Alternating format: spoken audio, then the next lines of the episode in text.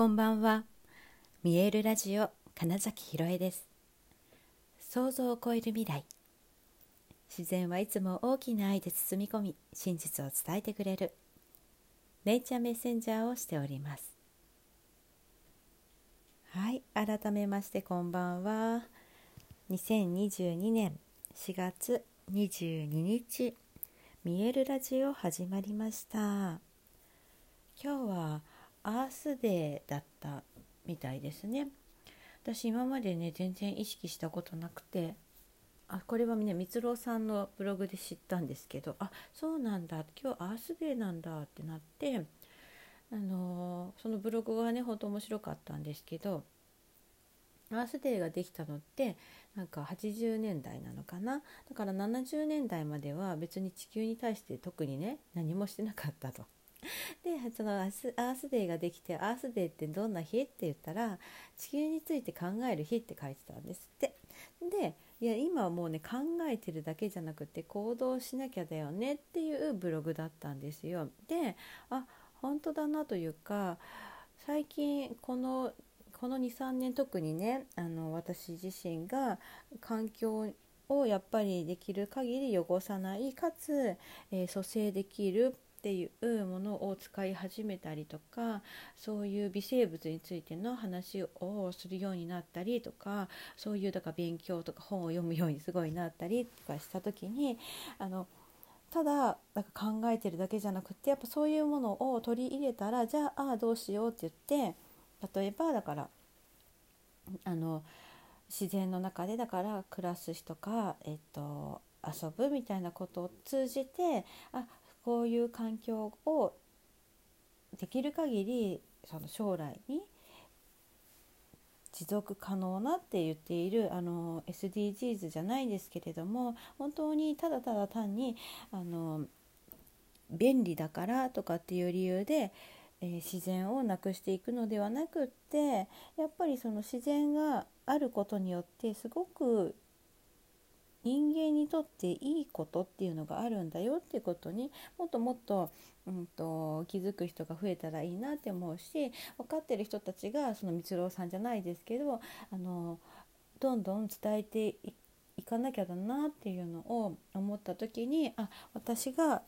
やっていることをもっと伝えていきたいなっていう気持ちにすごいなったのが、今日のそのねアースデーって知って光郎さんのブログを読んだってところだったんですね。でそんな光郎さんはなんか急遽決まった、札幌でのライブをやっていたそうで、それでね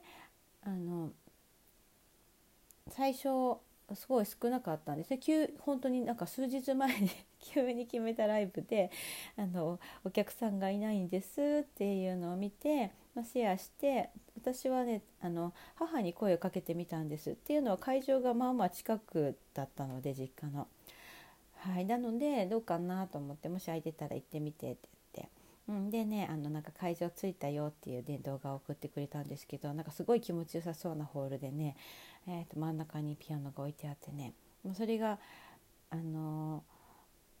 なんだろう、昔の正しいって言ったら変だな、でも正しいって書くからな、その調律がされているピアノで、なかなかだから今なかなか聞くことができない音を聞けるよっていうライブみたいだったんですよね。だからすごい今日ね行けた人たちすごくいいなって思ったし、なんだかんだ言ってそのね会場は満席になってたみたいなので、いやさすがだなと思ったし、なんかねそっか、そういう影響力ってそういうことだなって思ったし、コツコツといろいろと行動していることによってやっぱりそこへの信頼が集まって、でなんかこうした急な呼びかけにもいろんな人が協力して、500人だかのホールがそう満席になって、300人だか500人わかんないけど、ほんとこの2日間ぐらいでそうやって、人を集めることができてるっていうのを見た時に、なんかいや多分私もそれできるなって思ったし、なんかそういう風にして自分をまず信じて、でそのさっき言ったね、例えばだから行動するって言ったことでも、伝えはする、だから伝えるっていうことが私にできることなんだけど、その人がね、その聞いた人がやるかどうか、その人が行動するかどうかは正直わからないんですよね。その人が決めることで、だから動かない人に対して動けよっていうことではなくって、どれだけ、昨日の話と一緒だね、だからどれだけその思いを強く伝えられるかで自然とその人の心が動くだけであって、人の心は実は変えることができなくって、だったら自分を変えようっていうのはそういうことなんですよね。だから自分が自分に対して納得いく行動をして、それにただそれがただ届いた時にその誰かが同じように行動してくれるっていうだけなので、自分ができることは自分自身が行動することだなっていうのも、たまたまそのアースデーで考えるだけじゃなくて、もう行動しようって言った光郎さんの言葉が私にとっては本当その通りだなって思ったし、買い物って投票だって言われてますよね。もうね、本当に日々、何かしら買ったりするわけですよ。食べるものもそうだけど、それ以外の何かしらね、その時に何を選ぶかっていうことって、だから変えることができるよねってことじゃないですか。それがね、だから高いからとかじゃなくって、これは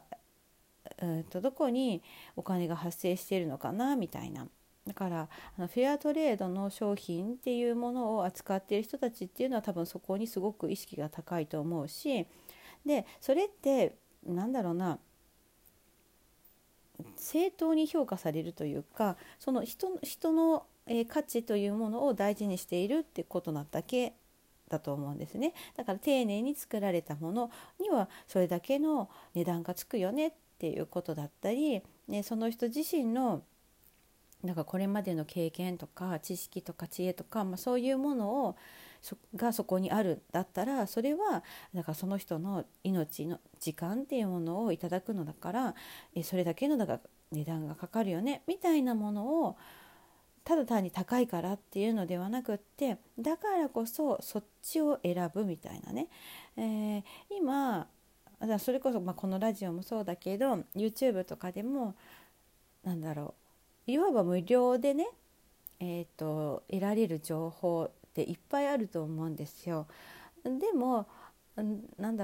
簡単に手に入るからこそ、じゃあ実際それを聞いて本当に身についてるかとか、それこそそれを聞いて実際行動する人どのくらいいるかなっていうと、もちろんする人もいるんだろうけど、それよりも自分で責任を持って、例えば何々という講座とか、例えばだからそれこそ自然の中での学校じゃないけど、そういう林間学校的なねものとかに例えば何十万払うっていうと真剣に学びますよね。で必ずちゃんと出した分のエネルギーって返ってくるから、そうやって自分のものにしようって思って実際行動すると思うんですね。っていうことであると、それもやっぱり全部自分自身がどうするかなだけだと思っていて、でもさっき言った買い物は投票だっていうことで、それ自体をね、だから選ぶとそこに、お金というエネルギーが巡っていって、いわゆるその経済が回るという状況になるから、そのすごくいいものというか丁寧に作られているもの、そこに思いが乗っているものっていうのが生き残れるんですよね。そうだから地球に対して行動するっていうのも、地球をやっぱ残すことができるんですよね、そこに行動することで。だから、意識を向けていないものっていうものは存在できなくなっちゃうので、本当に自分がいいなって思うものをやっぱ選び続けるってこと、それはね、だから自分の基準でいいんですよ。誰かがいいとか言ってるんじゃなくて、今のだからこれまでの私の話も例え話であって、私の考えている基準であって、いや私はこう思う、僕はこう思うっていうのがあれば、それに従って行動すればいいと思うんですね、本当に。で、ただ私自身がこうやってそれこそ思いを、伝えることで、誰かがああそういうのもありかなってなったらいいなって思いますし、今日の私の話はそれこそ佐藤光郎さんが言ったことで、ああ本当そうだなって私自身が感じ取って、こうやって喋るという行動をしているだけだったりしますから、本当ね、強制では一切ないし、あの人が言ったからやるんだじゃなくって、自分がそれによって自分はこう思ったからやるんだ、自分が決めたからやるんだっていう、もうただそれだけだなって。それは別に全てなんですよね。だから買い物だけじゃないし、その環境について何かすることだけじゃなくって、全て、だから自分が生きているということに関してね、今があるのは全て自分が選び取ってきた結果でしかないので、もしねそれがね、なんか思っているのと違う、理想じゃないなと思ったら、今すぐ選択を変えて行動を変えるだけだなっていうのをね、今日はアースデーという、そのね考え、そして行動するってことに関して、思った時に、本当にそうだなって思ったので、私は、自分に対して正直に、行動していきたいなって思いました。はいということで、本日もご視聴くださりありがとうございました。2022年4月22日、見えるラジオ花咲ひろえでした。おやすみなさい。